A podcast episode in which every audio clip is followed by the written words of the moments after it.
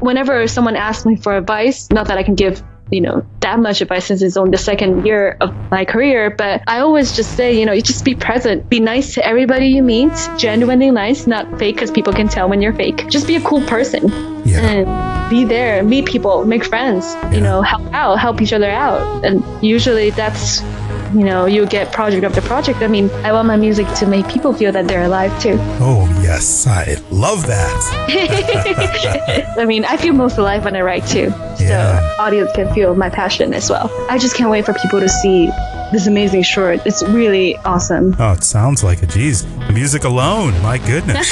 Oh my God, thank you. Oh, fantastic job. Let's just say that I've been known as the soy sauce girl. Oh.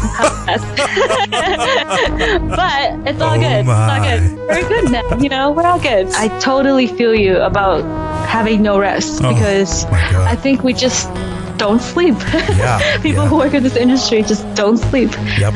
It's so true. And it's funny because you learn how this thing works because the people that you're working for are not sleeping either. Yeah. So everyone is not sleeping. You know, like I also get emails from editors who are also not sleeping, doing the same thing as me. You know, on the call with them too, like super tired and like, oh, they're also saying they have no sleep. It's the same. Everyone's in it together. Right. And then when the product comes out, that's when it gets really rewarding, and you're so proud of it in the end because you're like, I worked so hard for this. It's so worth it in the end. Good evening, folks, and welcome to the Cinema After Dark podcast. I'm Max Cole, the host and producer of this podcast. And my goodness, we are broadcasting from the entertainment capital of the world, sunny Los Angeles, California. The sun has now set, and that beautiful moonlight is now upon us. Thanks so much for joining me on this podcast tonight. I want to remind all of you that you can listen to all of the episodes of this show if you subscribe to our podcast on iTunes. You can also find us on Stitcher, TuneIn, and Google Play. Remember, if you or someone you know would like to be a guest on this podcast, make sure you or they reach out to us via the contact link that's on our website. Please make sure you have some skin in the game, though, prior to reaching out. And by skin in the game, you certainly need to have a few credits under your belt. We value that strongly for credibility purposes, and also got to have something to talk about. Also want to remind you that you can follow us on Twitter at Cinema After Dark for the latest show updates. Keep in mind that this is an information and discussion-based podcast. We do not censor ourselves, and we sure the hell do not censor our guests, so please keep in mind that the views and opinions expressed on this podcast may not reflect the views and opinions of the host. We've got a talented guest tonight by the name of Miss Joy Ngiaw, and let me tell you a little bit about Miss Ngiaw. Originally from Malaysia, Joy Ngiaw is a freelance composer based in Los Angeles.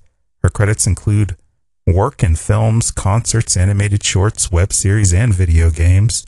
At the age of 21, she had the opportunity to work on HBO's miniseries, The Night Of, FX Marvel's X-Men spin-off series, Legion, films such as Submission and Three Christs, as well as others. Joy had her music performed at the Boston Symphony Hall by the prestigious Boston Pops, conducted by Maestro Keith Lockhart. Joy wrote the opening reel for Nosferatu, a symphony of horror. The concert was well received, and the score was played again in 2016 by the Valencia Symphony Orchestra. She's continuing to work with Valencia Symphony Orchestra, and is currently writing an original score for Charlie Chaplin's The Adventurer, which will be played live to picture in a concert in August, which is this year. I'm looking forward to sharing this discussion with you. Joy is just a delight. I mean, she's so talented, and my gosh, she might share something wonderful here with us halfway through the program, so make sure you make that fresh batch of popcorn, sit back, relax, and get comfortable while you listen to tonight's guest.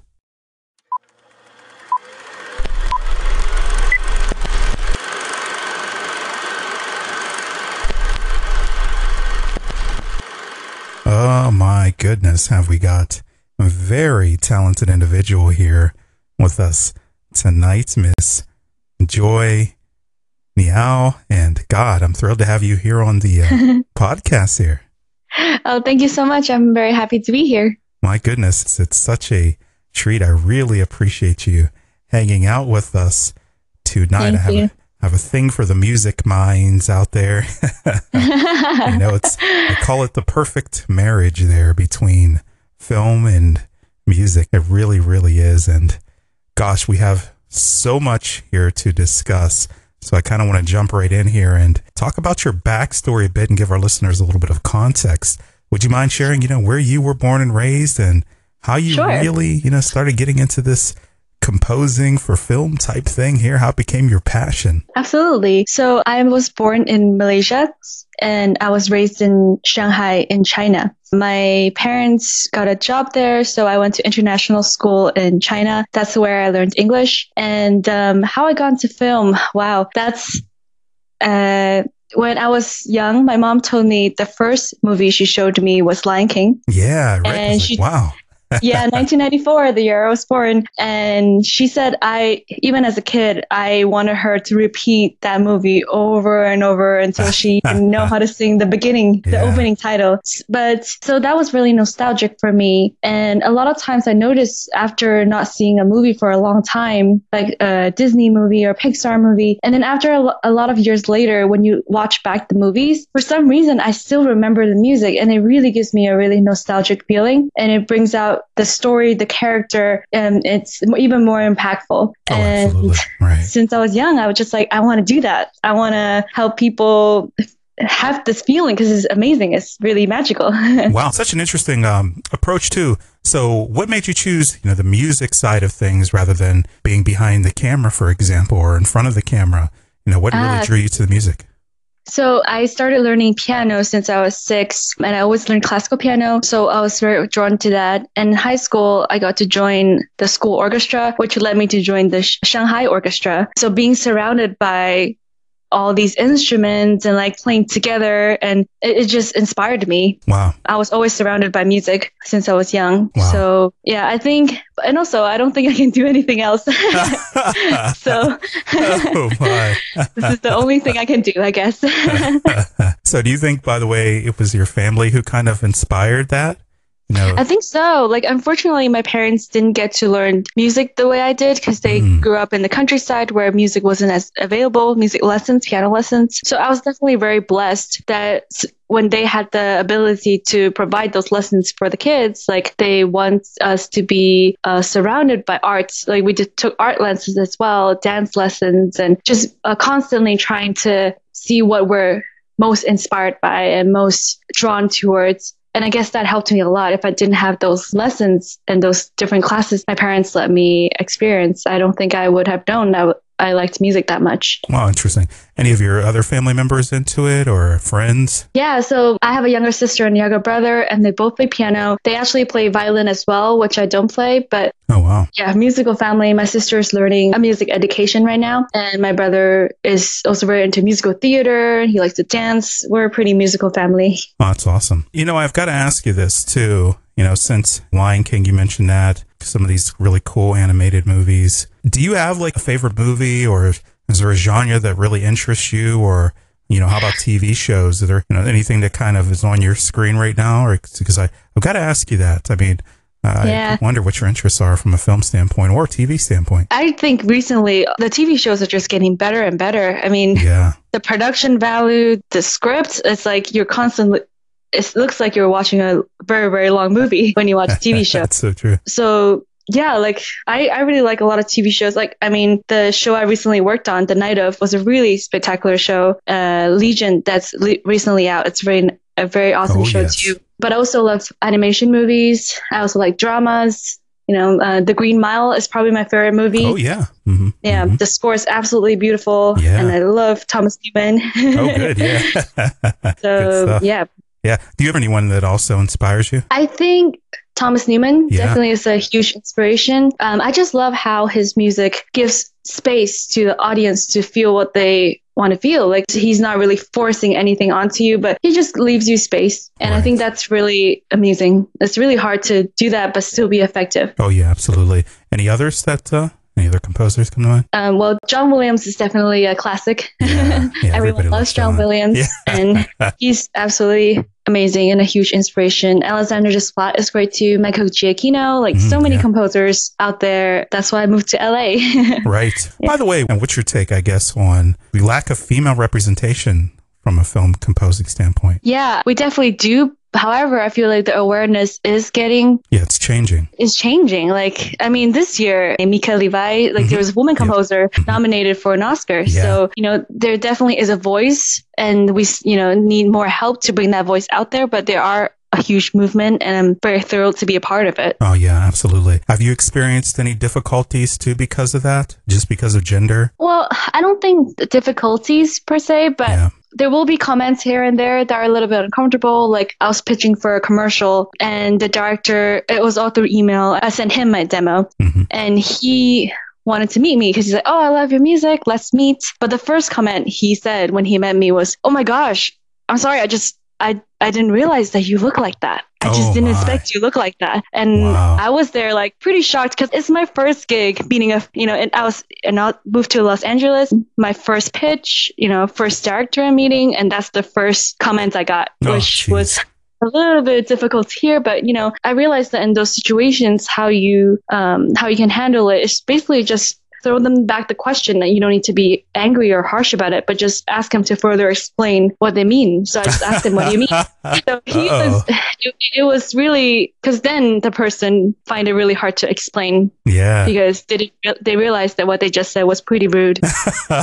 So put him in the sunken place. Sorry, I didn't use that. He just started to sink.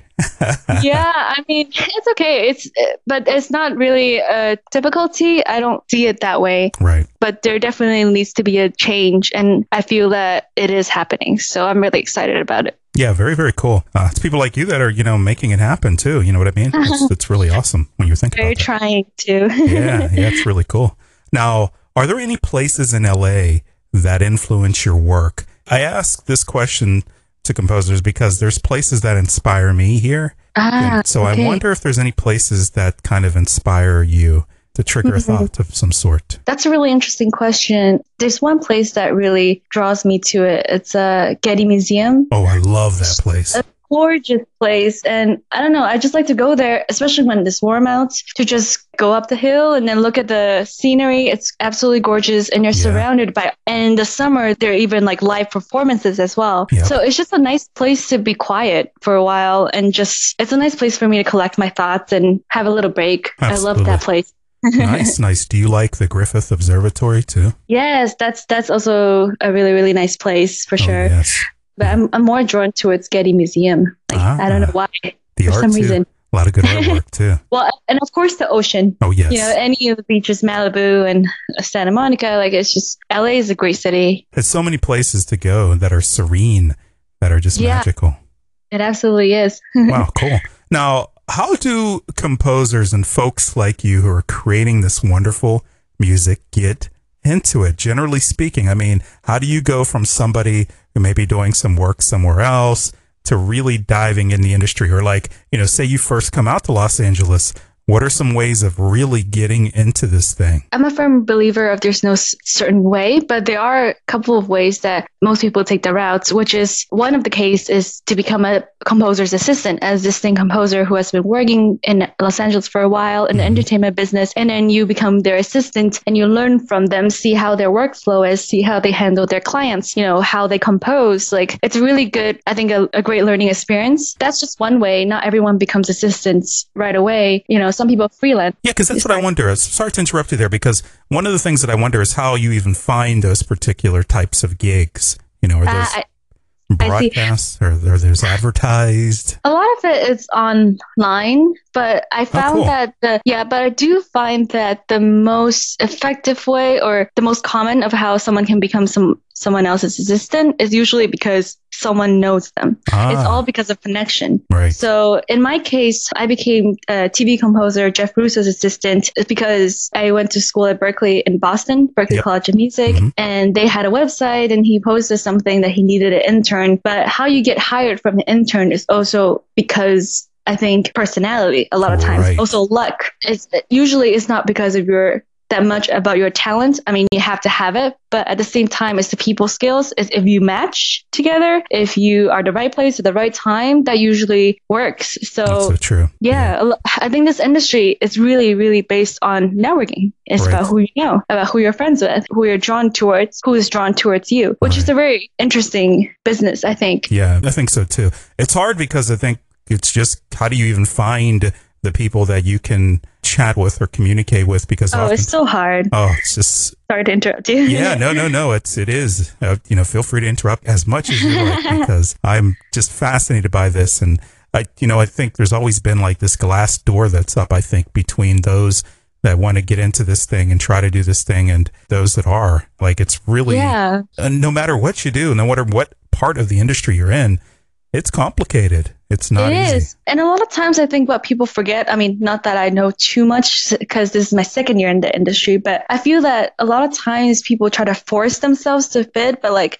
honestly, you just need to be who you are. Right. And if it doesn't match with one person, it doesn't matter because you will find your circle. And that's something a mentor at Berklee told me. He was like, you don't need to try to fit in anywhere. You just need to find your circle. Oh, good point. And once you have that, you're so happy. And I feel that I did find so far. And it's the happiest thing. And, a lot of times people just think it's I have to be a certain way. But you really don't have to because it goes with relationships as well.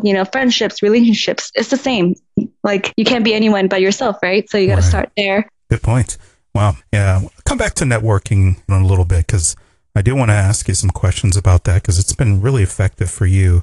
And I want to talk about that a bit more here in a little bit. Now, one of the questions that comes to mind, I think, when you're thinking of, folks that are creating from their mind is, do you have a certain visual in mind when you compose? You create, or does it come afterwards? It depends, because when you're writing for visuals, then of course the visuals come first, or actually sometimes you can read the script. Mm-hmm. And I've been fortunate enough where the directors, involved me really early in the process and already sent me scripts. And that's really helpful too, because then I picture in the story, but the story always comes first if you're writing for visual or if you're writing for a story. But if you're composing without any visual, that's a different story. But for film composing, I think the story comes first. Yeah. Do you do a little bit of both? Do you create pieces and then place them later? Yeah, I do that too. If the process starts really early and I got the script, I know the story, the characters' relationships, what's going on, the main themes, then I go ahead and create themes first without the visual, just based on the story. And I can, send it to the director, see what he or she thinks and go from there. But there's no set way, but... Right. It's really helpful to have a theme first when you already start writing for something, even though there's no visuals yet or they haven't shoot it yet. Oh, yeah. Good point. And by the way, is music timeless to you? Does it have an expiration date? No, it does not. Definitely not. Yeah. I kind of think it's timeless too as well. No doubt about that. I mean, it's a soulful thing. It's really soulful. Yeah, absolutely. I think. Yeah. Film is very similar in that regard. I do think. I look at older films now and I really appreciate them, sometimes even more than I do when I first saw it. So same with music, it's that's why they work so well together too, I think. Yeah, another good point. Jeez, killing me here. It's good stuff. What's been the most rewarding and difficult parts of your journey thus far? Because obviously this journey is really just beginning. There's so many possibilities. So I'd love to kind of hear what's been difficult and what's been really rewarding just thus far, I think there's two things I have in mind right now. I think one of the most challenging projects I did was the project I did with Boston Pops. Yes. Where I wrote music for a 50-piece orchestra and they play it live to picture. And that was when I was still at Berklee. And that was actually the first experience to have a composer write their themes and then you arrange their themes. So that was the first experience I had. And that's really common in the industry. A lot of big composers, they write a theme and then their assistants or additional writers arrange it, orchestrate it. So it's really similar. And that was the first experience I had at school. By the way, do you mind explaining what live to picture is for those that aren't familiar with that term? So we write the score. The score is already done. We write it to picture and then we make the scores. We print them out and give it to players. And the conductor conducts the piece as the movie is playing in the concert hall. So cool. You're basically, it's like watching a movie, but the music is played live. Right. So right. It's a really incredible experience. Yeah. I love that. By the way, I love going to, and out in LA, they have these often where, have you gone to any pictures like that? You know, where you've. Yes. In the Hollywood Bowl, I saw the Harry Potter. Oh, nice. That had to be fantastic. Amazing. Wow. It's phenomenal. Like, I forget that I'm listening to the players playing live because there was just the Hollywood Bowl was incredible. Yeah. By the way, when you watch like a film now and you hear the score, do you see it from a different lens? Because I do with when I watch movies now, I'm looking at all the technical aspects. Sometimes I even miss what's going on. I do. Actually, that's interesting because I just had a conversation with one of the cinematographers I work with. He said that when he watches movies too, he also analyzes, this angle, this camera angle, that color. Oh, they're using this and that technique. And I'm like, I do the same thing. Except with music. Interesting. Yeah. I try not to do that though, because it does take me away from the experience. Yeah. So I watch movies twice or three times. That's how I do it. The first time I enjoy it, and then the second time, and when I watch it, I'll pay more attention. But it's hard not to, just because that's what you do. Right, so true. Once it starts, it's just hard to stop that process. Your mind just doesn't. Yeah. You know, you start to dissect it, break it down, and oh goodness, definitely. Yeah. No, you know your process. You know. Is much of it improvisation or is a lot of it composition? Because I would imagine it's a mix, but I'm so curious. Well, it's definitely a mix. It really depends. It sounds a little cliche to say, but what inspires me at the moment, I guess. Mm-hmm. How I do it actually is, you know, if I watch a scene and then I play it on the piano. First I record it. So that's just basically improvising, right? Oh, yeah. But then I go back in and then I fix things. And then I try to, that didn't sound as great. You know, maybe I can do this. And then I go in and look at the detail. But I like to do that when I just watch a scene and then just play along with the scene. Because then it's like exactly what I feel at the moment. Yeah, you can't really get that moment back unless you're there. I know it sounds a little cliche, but. No. I get it. I get what you're saying. I kind of wonder too, like, is that your creative flow right there? Do you, what gets the juices flowing, that kind of a process? Yeah, I think so. I mean, every composer has different ways, of course, but for me, it definitely comes from the piano first, just because I'm a piano player. I think that's where my roots are. So that's at least how I start most of my things. But of course, it varies projects to projects for sure. Right. You know, like with these pianos now, they're so different than they used to be. Do you have an appreciation for a certain type of piano now? Or I really miss my piano at home in Shanghai. Oh, why? So, I'm so curious. Because now, like, you know, you don't have, I mean, you just graduated from college or just started working. It's kind of hard to have a piano right now. I mean, I can't really afford it, but I do miss the time where I have a real piano. I miss that. Because that's my piano, you know, like at school, you know, you go to practice rooms and all that, but it's different when you have your own piano. So what about these, you know, electric ones, you know, you plug in, you got the MIDIs, you got the plugins. Yeah. They're definitely not the same. Of course, you know, whenever you can use a real piano or a real instrument, it sounds more alive than the MIDI for sure. Right. But nowadays, it's all about MIDI a lot of times because of the budgets. Yeah. Is the textile different too, from a touch and feel standpoint? Sorry, what was your question? Oh, yeah, textile. Actually, you might have thought I meant tech style, but I mean like textile, like the way that it feels, the keys, and when you. Yeah, it's definitely different, of course, because it's real piano. It's not going to have that acoustic sound. Okay. I guess the natural way is the best way. Do you feel that way about plugins too? Like, because there's so many different plugins now, and sometimes I can't keep up. Yeah, there's a billion of them. It seems like endless. There really is. I think the music now, a lot of it's synthesized. A lot of it's computer generated. Yeah, that's why I get so excited when my music plays live to picture because I hear the instruments. It's not by computer. I miss that. That's such an organic sound that it's. Very hard for MIDI to create that. So you don't like the synth stuff? You don't like the synth style? You know, no, I do too. I mean, of course, there's, you know, the new scores like, awesome. Stranger Things. Oh, yeah. All synth. It's amazing. Awesome. Like the score. So it's a different style, you know, like it's electronic. But of course, I'm more drawn towards organic, real instruments. But I still love synthesizer music too. Okay. Now let's describe your sound or how you want people to feel. In a couple of words, if I met you on an elevator and I said, you know, how would you describe your sound in a couple of words? It's so difficult, but I love that question. I am very drawn to the word nostalgic, yes. Nostalgia. So I would say that. I mean, okay. Different, even if I'm writing something an action piece, I hope, I mean, after, you know, the audience watched the short film or the film, they would still at least feel like, wow, my energy is all the way up to my head. Like I'm so, you know, I wish my music can feel that way. And that's a type of nostalgia too, I think. Oh, yes. If you think back, I would say nostalgia. Oh, good. Good deal. Yeah. That's a great word to use, I think. I love that word. I'm so drawn to it. Yeah. Yeah. Me too. Especially as a storyteller, you know, you just want that. And whether you're behind the camera or in front of it, or no matter what, you're making music, you just want that. That's what you aim for. Exactly. That makes you feel more alive. Yeah, absolutely. Like, I want my music to make people feel that they're alive too. Oh, yes. I love that.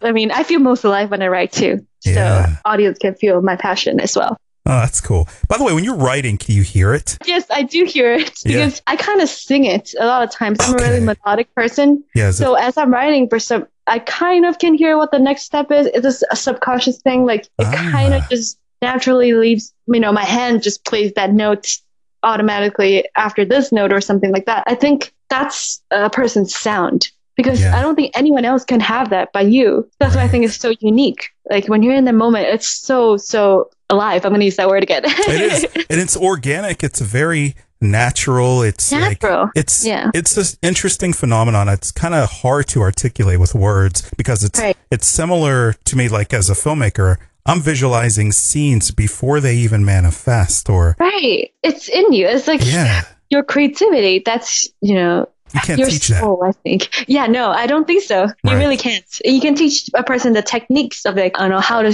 film things, how to write music, how to act, but it's in the person, I think. You can't really teach that individuality. Yeah. Oh, yes. Oh, yes. Very, very true. Now, what's your ideal composing gig? Oh, man. I would like to score a feature next because I've been working on, you know, short film, video games and concert work. I haven't scored a feature film. That would be my next goal. Nice. Yeah. So from beginning to end, you wanted to put your stamp on that, huh?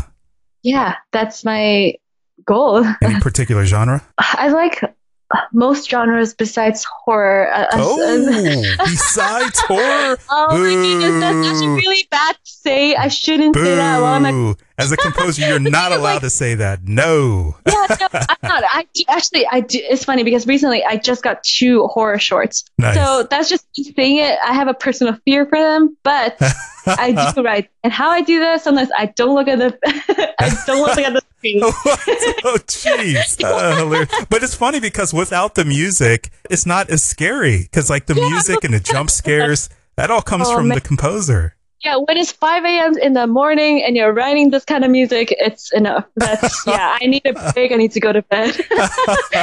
But no, I shouldn't say that. I do like horror films too. I don't watch them as much as other films. But I guess, and I like fantasy. Yeah. You know, I like animation. I like action. I like drama. Like it's hard to say. And action, you get those really harsh, strong, quick notes, you know. Right. I mean, it's your blood is just going crazy in your body. Right. So when you're alone, do you just like thrash around? Because I have a buddy, Chris, who he's a composer, and he says he just spends most of his day like thrashing around. His dogs are looking at him all crazy. His neighbors, if they could look in, he said they would think he was nuts.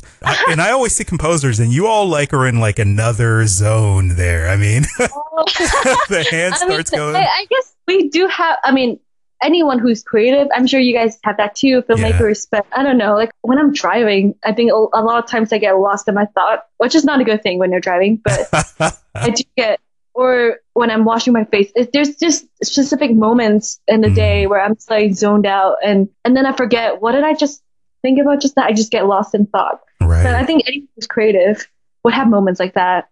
Yeah, I agree. Absolutely. I love people watching as well. Oh yeah. It's creepy. Yes, I love people watching. Yeah, me too.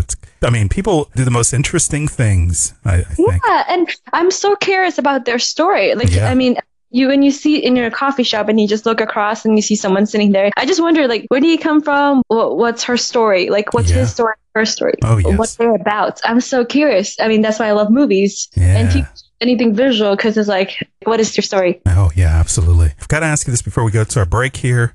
What qualities does a good composer possess? I think you have to be really intuitive. You have to understand emotion. You have to understand how to work with people. You have to be passionate about what you do. I mean, that's the same for everything else, but you have to want to bring the story out to people. You have to have a passion. Oh, yes, absolutely. But also very understanding of your emotions. Yeah. I can see that, actually. Yeah. Or else you won't do a good job. I mean, you won't. The director might be like, I wanted this to be, you know, feeling this certain way. This person is very nostalgic about his childhood or something. You know, your music has to feel that, and you have to understand what that feels like, I think. So you're living, you're alive. That's really important too. Oh, I love that.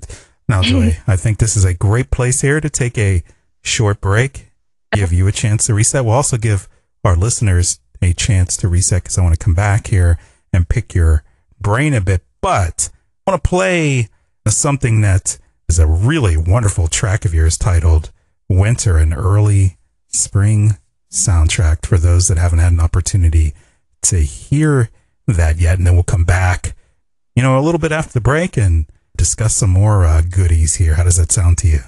That sounds great.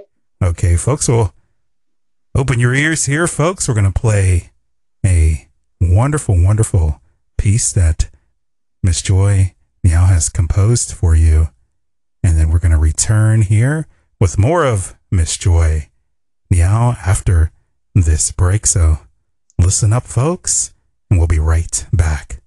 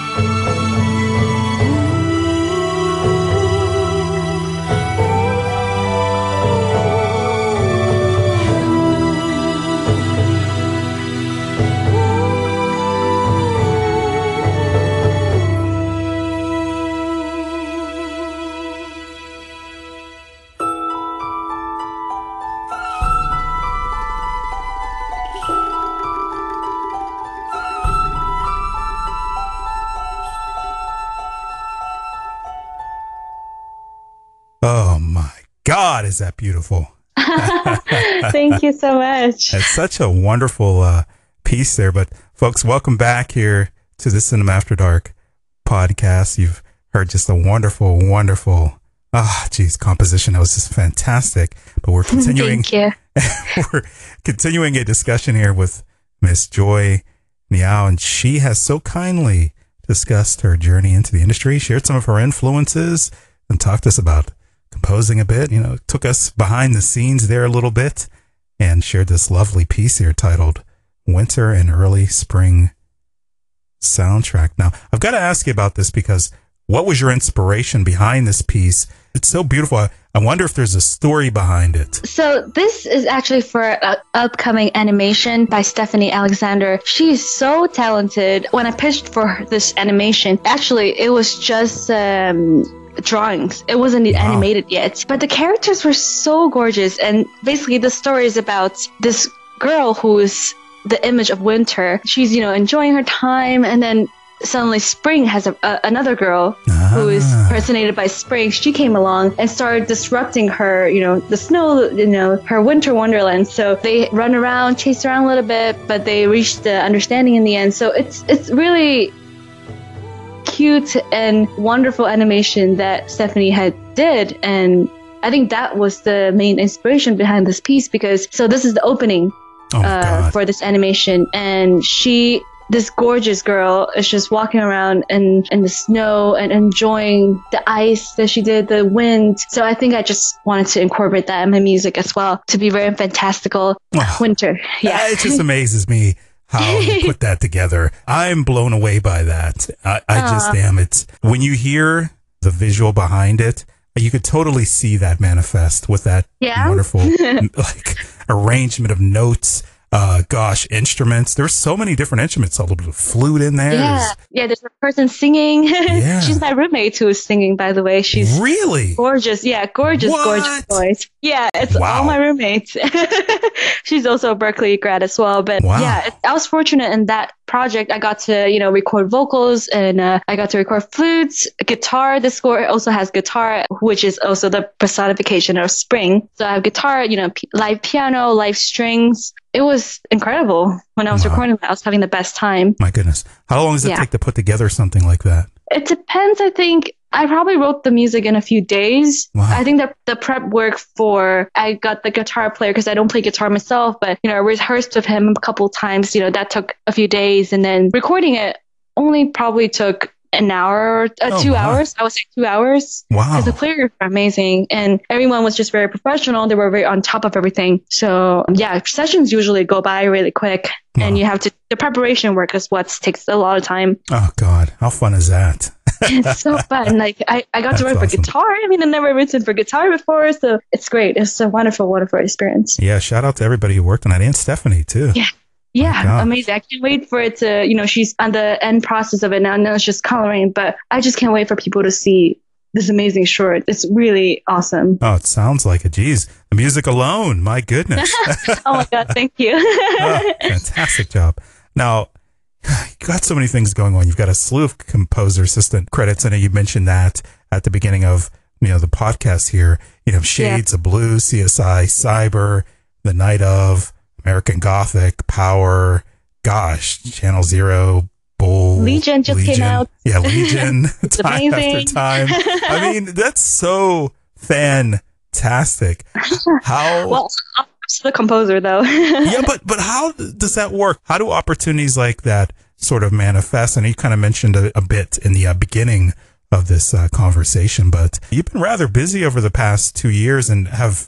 I've really been exposed to some fantastic projects. So, can you take us behind the scenes? Yeah, I was definitely very fortunate. I got to witness so many cool projects like you just mentioned. I mean, Legion, The Night Of, they're just spectacular.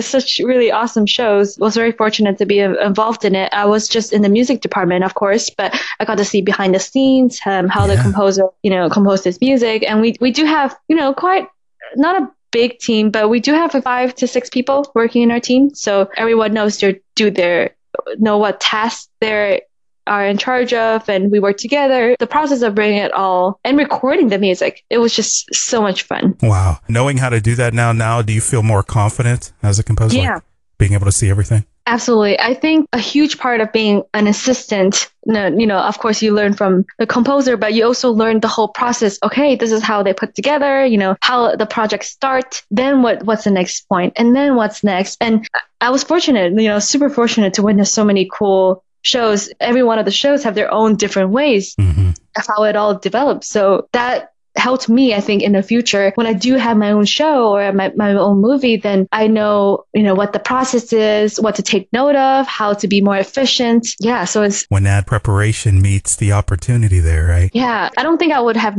learned that in school. Yeah. Those things to learn at school, you have to really be there to experience it. I also got to see the music being recorded at Warner Brothers, at the Bridge. Oh my. Capitol, just being at those studios where so many composers, musicians, they have recorded there. It's really inspiring. It's mind-boggling to say the least. I think that's very inspiring, and I appreciate you kind of sharing what that's experience is like. Are those long days, or do the days go quickly because days go quickly for sure because it's very busy. There's so many shows going on at once. That's why you need a team, but it does take up a lot of your work. So, I also learned from last year being an assistant. I still am an assistant now for a different composer called Joe Goodman. Yeah. We work mostly on documentary right now, but it's finding the balance between, being an assistant, but also being your own composer. That's the constant thing that I was struggling with. Mm. But this year I think I found the balance that I'm very comfortable at. I still have my own projects going on while I'm assisting a composer. So I think it's perfect. It's like a day job and a night job. You know what's funny about that? And folks don't even know this about me. When I first got to Los Angeles, that's what I was doing. I was assisting editors, directors. I was on set constantly.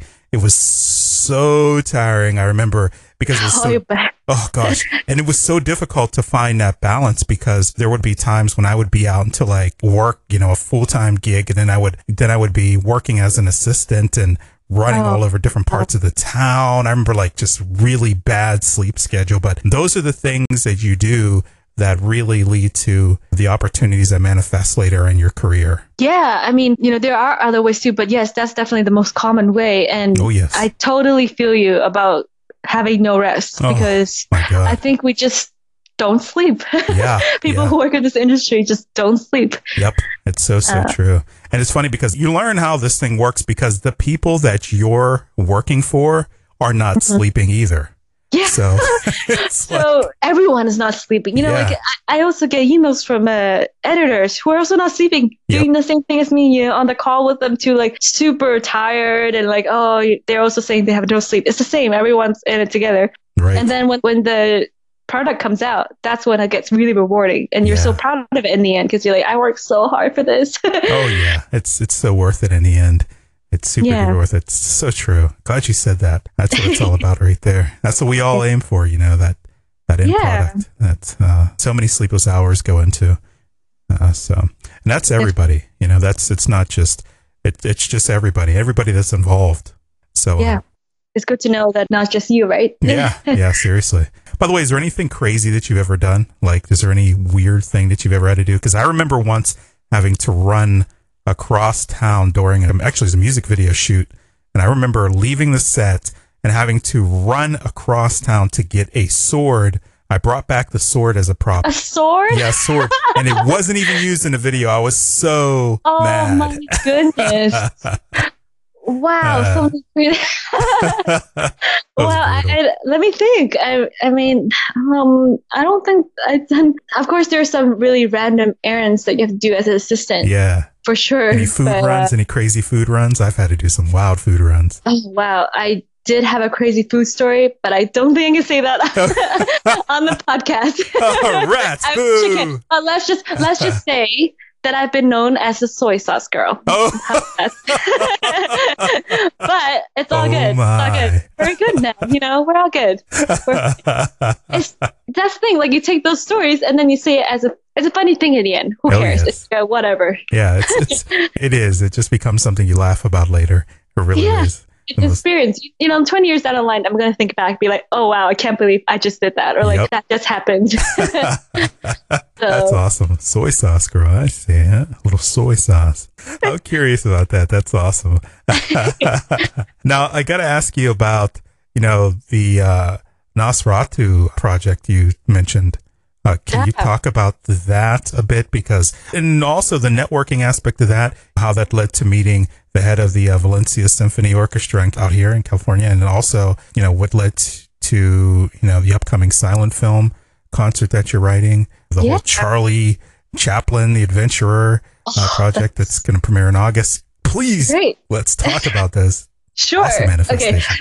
So all the way from the beginning, Berklee has a course called Scoring for Silent Films. And that's one of the toughest classes in the film scoring department. And what people have to apply, and the teachers only choose 6 to 8 people. Mm. I was very fortunate that our professor, Sheldon Merowitz, who is also an Emmy-nominated composer in LA, he chose me. And me and 7 other students, we wrote an orchestra score for Nosferatu. And it was played in Boston Symphony Hall by the Boston Pops and conducted by Keith Lockhart. So that experience was, like I said in the first half of the podcast, it's the first experience of what's it like to be someone else's assistant, because, you know, our professor Sheldon will write the themes, and then we take the themes and we develop it and arrange it, add our own flavor to it, and then we make the scores, we do the rehearsals. It's just it's a cool experience that I feel that I was fortunate enough to be part of before I was in this industry. So that was performed in Boston Symphony Hall, 2015 of October, and Halloween night. Oh yeah, because Nosferatu is about isn't it about like a Dracula vampire? It's like sucking the blood out of folks. Yeah, so it was a horror film. I can't run away from a horror film, but yes, horror film. And so in 2016 of the Halloween of last year, the Valencia Symphony Orchestra reached out to us and said they want to perform our score with their new up and coming now called Valencia Symphony Orchestra. So that was such an amazing opportunity. A lot of the composers were here in LA. I made sure to go to all the rehearsals because I was just really excited about it because, you know, you get to hear your score played live again. And out of the... I think me and two other friends who always been at the rehearsal, I think we got to know the director more, the conductor more. He would invite us to his place for barbecue and we just talk about, you know, our job, you know, what inspired, same as what we're doing now. Like, you got to know each other. And the director, Andre Saciente, he just said, hey, like, do you and, you know, the three of you want to write a new score with me? Like, let's write another score and we can perform it live. That would be four of ours, you know, just the four of us, we were going to work on this. Oh, fantastic. And actually that made me think, you know, of course the three of us are not, you know, we're not the best composers of the group per se, but I feel that it's because we did put time and effort into getting to know him, not because we wanted something out of it, but just genuinely be there and wanted to support, being at the rehearsals, helping out. That is why we got another gig from this. Absolutely. And so, you know, it goes back to the, when you're in this industry, yes, you have to have your chops and, you know, you have to be prepared. You have to have talent. But at the same time, it's really important to just be there, be present and, you know, and be passionate. Cool. You've got to be cool. Yeah, too. Cool. We're pretty cool. And then opportunities would just come. Yeah. It's really, we weren't trying to get another opportunity, but it just came just because we matched. We just got along with Andre really well. So, and you're talented. You're being modest, but you are talented. Yes, the other composers are too, you know, everyone else in the team too. So I think whenever someone asks me for advice, not that I can give, you know, that much advice since it's on the second year of my career, but I always just say, you know, you just be present, be nice to everybody you meet, genuinely nice, not fake, because people can tell when you're fake. Just be a cool person and be there, meet people, make friends, you know, help out, help each other out. And usually that's, you know, you get project after project. I mean, right now I'm also scoring 5 films who are going into Los Angeles Asian Pacific Film Festival. Right. Funny, you stole my thunder. I was just going to ask you about that. I think that's phenomenal. What are so with the titles? It's Plaza Boulevard. You've got Uncle Eddie. You've got Man of My Dreams and Lolo Pepe. Yeah, Lolo Pepe. My. Misunderstanding. Yeah, and the reason why I got that, honestly, is just because I was at an event for Film Creations. Is all the Filipino actors, filmmakers, directors, you know, everyone who's working in the entertainment industry. It's a networking event. I just went there. And then in the beginning of the event, they made everyone stand up to do a, you know, 10-second introduction of yourself, tell us who you are and all that. And then it went around the room. I was the only composer. Wow. So of course I got all the gigs because I was there. And like, of course, I think I'm a pretty cool person too. So I got the gigs. They liked me and that's how it happened. And I think it's just because I was there at the right place, right time. Who knew? Like, I really didn't know it would lead to this, but it worked out. So I'm very happy to be involved in all these projects and I can't wait to show it in the festival. One thing that sticks out about you too, and you know, we've obviously been talking for a limited amount of time, but you kind of get a feel for people's energy and you are somebody who definitely radiates a lot of positive energy. And you could tell that you really love what you do. Yeah, I don't think I have any like calculations or, you know, like any backstabbing feeling. I'm just, you know, that's it. Like, here am I. I'm an open book. What you see is what you get, huh? Yeah, like, this is me. You don't like me? Sorry. Or like, you know, it's just like that. And like, I think I'm also really talkative. That's a good thing. So, I don't know. It just attracted people with the same energy. And that's something that I really believe in. Like, so I have a circle that I'm really happy in. Oh, I mean, of course I want to get to meet new people and stuff, but at least right now, I'm really happy with people who I surround myself with and the energy I attract and the energy I put out. That's just, it makes someone really happy. Absolutely. I think that's one thing too. That's the only thing we can control. One thing that I think really helped me, Joy, is the fact that I think that you can only control your actions and how you treat other people and how you respond to adversity.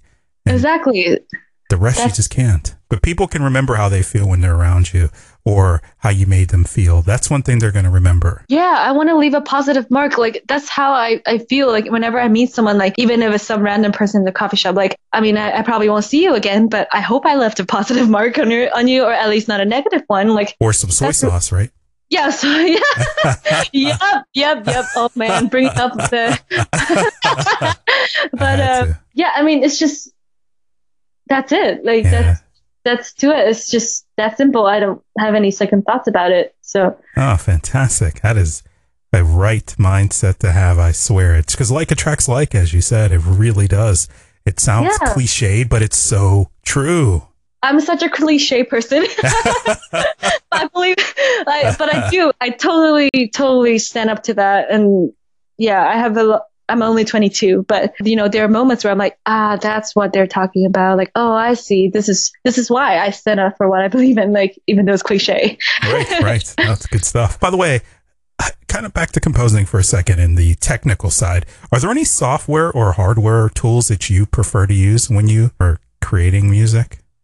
So the main DAW that I use is Digital Performer, which not a lot of composers are using now. I think most composers are using, you know, Pro Tools or Cubase or Logic. I decided to stay with Digital Performer just because Berklee taught us. And like right now, my job is also using that with a documentary composer. And I think it's so useful for film. Like, there's a lot of things that DB can do that other DAWs can't, vice versa. But I'm just most comfortable with that, you know, and I have my rig set up at home, you know, like nice speakers, I have my screens, a good workstation, like it's comfortable. And I use Vienna Ensemble Pro, which I'm sure a lot of composers do, you know, and then for scores, I use Sibelius, you know, and then all the other sample libraries that everyone uses. There's so many, it's hard to keep up. Right. I know. Coming out.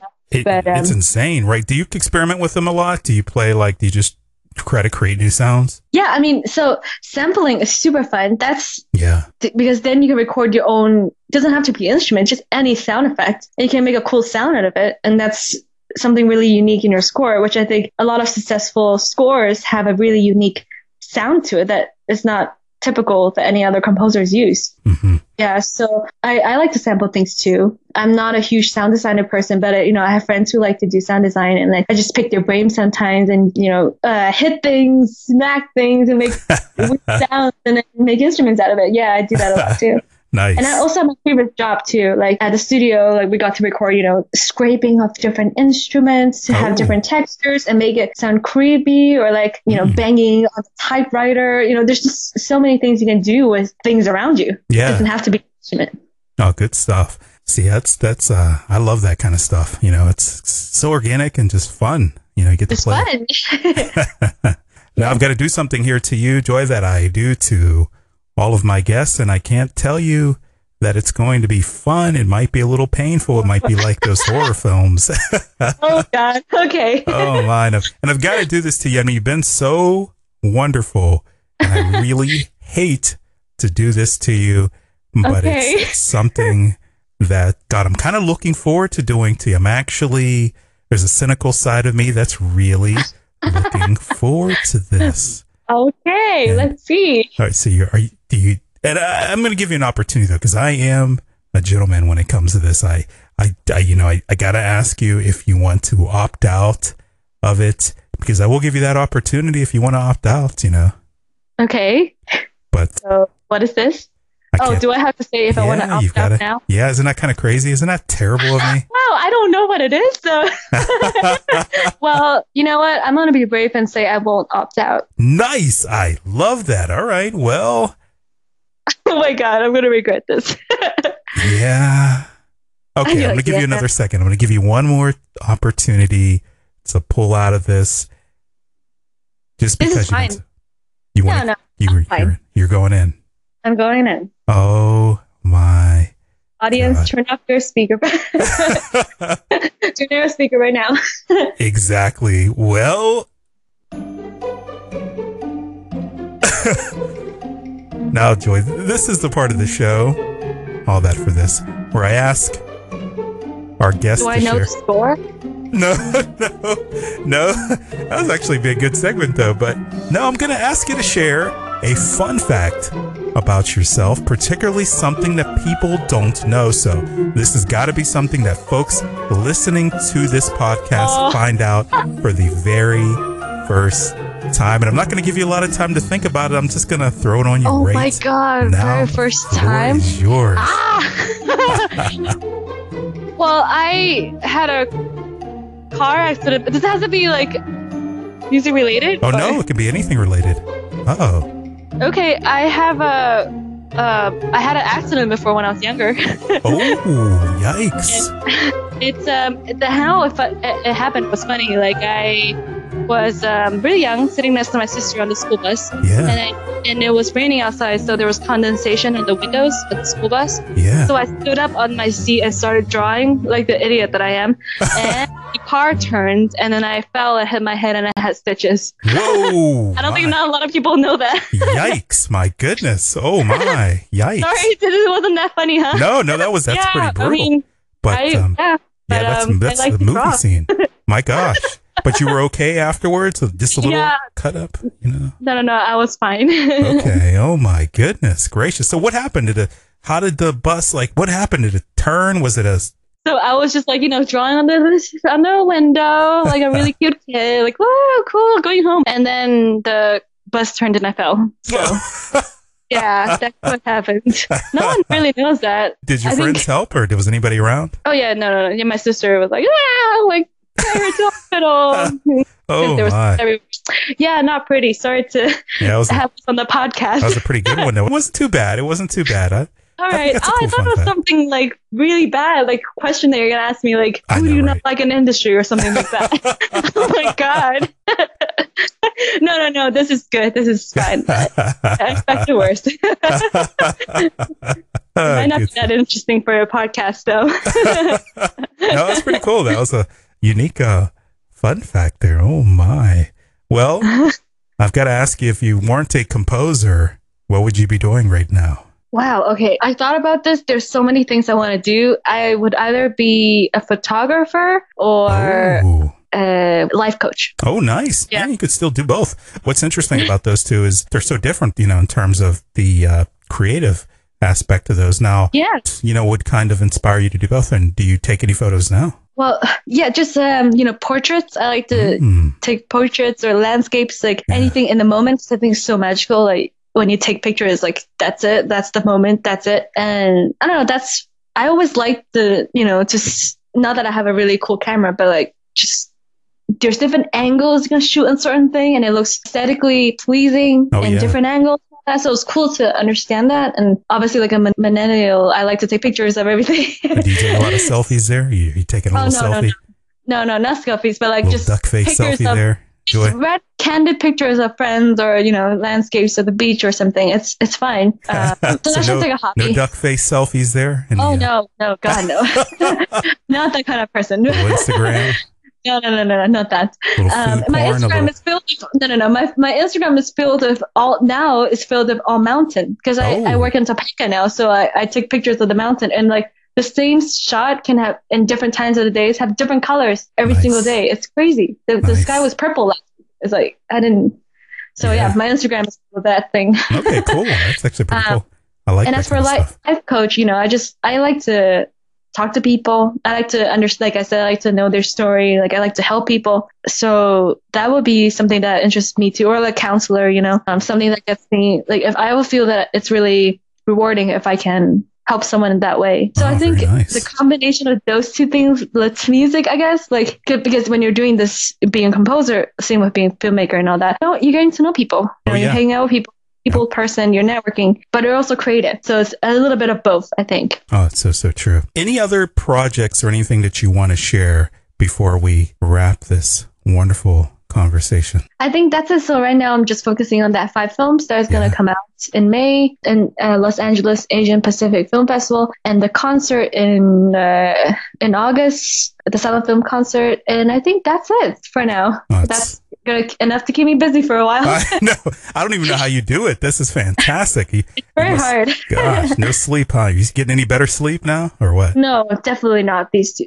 Not at all. Yeah, I hear you on that. 5 hours is like a dream. I can never get even 5 nowadays. Well, not at all. And especially because you have a day job too. So it's you're doing both. You're freelancing and doing and being assistant. So, but so far I'm happy. I liked all the projects I'm working on. I still get time to hang out with friends, get to meet people, get to watch movies, sleep occasionally.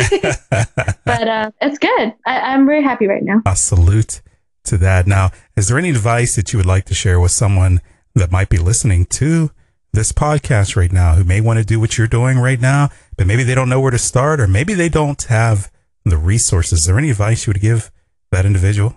I think if you don't have any resources, like ask around, people that you know, the people that you trust. If they know anyone who is working in this industry who you can connect with and learn from, and maybe they can bring you to some networking events, or you yourself can search. There's so many events in LA, there's so many art exhibitions, concerts, whatever, screenings, go to those, and then you're going to meet people and, ask someone out for coffee, ask them how they got to where they are. Just get active, get out there, and don't stay at home. Oh, yeah. So true. Yeah. Great advice. Yeah. Walk everywhere. No, there's people everywhere. Directors, filmmakers, writers, producers, actors, composers everywhere. Oh, yes. Anybody in LA.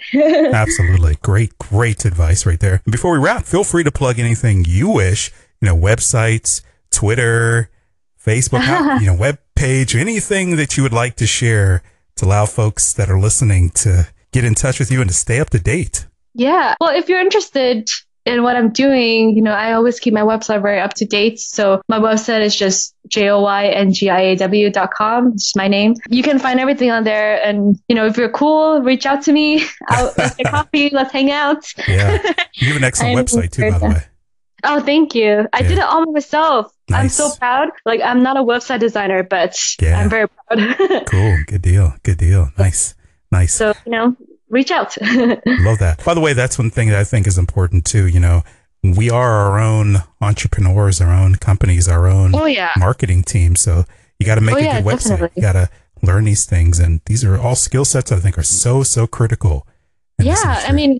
Because you when you're starting, you can't really get an agent, or I have a publicist right now, but you can't really get agents or managers yet. Mm-hmm. Or, sometimes you don't have money for a web designer or something like that, but you do it all by yourself. Right. You have to get active. You have to be your own entrepreneur, which is very good advice. Oh, yes. Yeah, you said, Max. That's so true. Get out there and do it. Salute to that. Now, how can folks get in touch with you, though? Well, my email's on my website, but I can say it here is just joyngiaw@gmail.com. If you want to reach out or interested to hear more, or let me get to know you, or if you have any questions, I would love to connect, make new friends. Your website address and Twitter? Twitter is... So I'm very lucky because my last name is so weird that no one I think I'm the only Joy Ngiaw in the world. So if you want to find me in any social media platform, it's just my name. If you type that, that's me. Right. I don't have, it's really easy to reach out. Good stuff. I just want to make sure we leave that there for our other creatives that might want to reach out to you. Absolutely. And it has been a treat having you. Oh my God. It's so much fun talking to you. Yay. Good stuff. Why I really appreciate you coming on the show and sharing your backstory, some of your passions, some of these wonderful, wonderful projects. And of course, sharing that wonderful piece we played there at the break. My God, you've got a bright future ahead and a brilliant creative mind. And thank you. I think there's a lot of good things coming. And thank you so much. Oh, God. Well, I appreciate you coming on and chatting it up and sharing your story and inspiring our listeners there. And gosh, I think it's time to fade out here. Joy, what do you think? Yeah, that sounds good. Thank you again, Max, for having me. This has been such a great conversation. Oh, absolutely. It's been my pleasure. And it's an honor to have you on the program. And ladies and gentlemen, you need to check her out if you're not already doing so already. My goodness, stop by her website, add her on Twitter, do all those crazy cool things to connect with her because, gosh, talk about outstanding. My goodness, and filmmakers out there, you've got a composer here, reach out here and my God, you're the sweetest. Thank you so much. Out here. Well, it's my pleasure. And, gosh, ladies and gentlemen, that was Joy Ngiaw. Make sure you check her out, folks. And on that note, we will be back with more after this break. You are listening to the Cinema After Dark podcast. My name is Max Cole and I host this show, and hopefully you are feeling inspired. It's been a wonderful time tonight. I want to remind everyone that you can find us on iTunes, Stitcher, TuneIn, and Google Play. Make sure you subscribe to us there. Greatly appreciate that. Obviously, please spread the word about the show. Follow us on Twitter at Cinema After Dark. Again, thank you all for listening, and we will be back with more shortly. And welcome back to the show here tonight. Before we wrap, I want to thank our guest tonight, Miss Joy Yeah, what a great discussion that was. My goodness, is she making beautiful music. We really love our composers. They are fantastic. Most importantly, I want to thank all of you for tuning into this podcast tonight. Obviously, the show does not exist without you listening, so please continue to spread the word about this podcast. And thanks again for lending your ears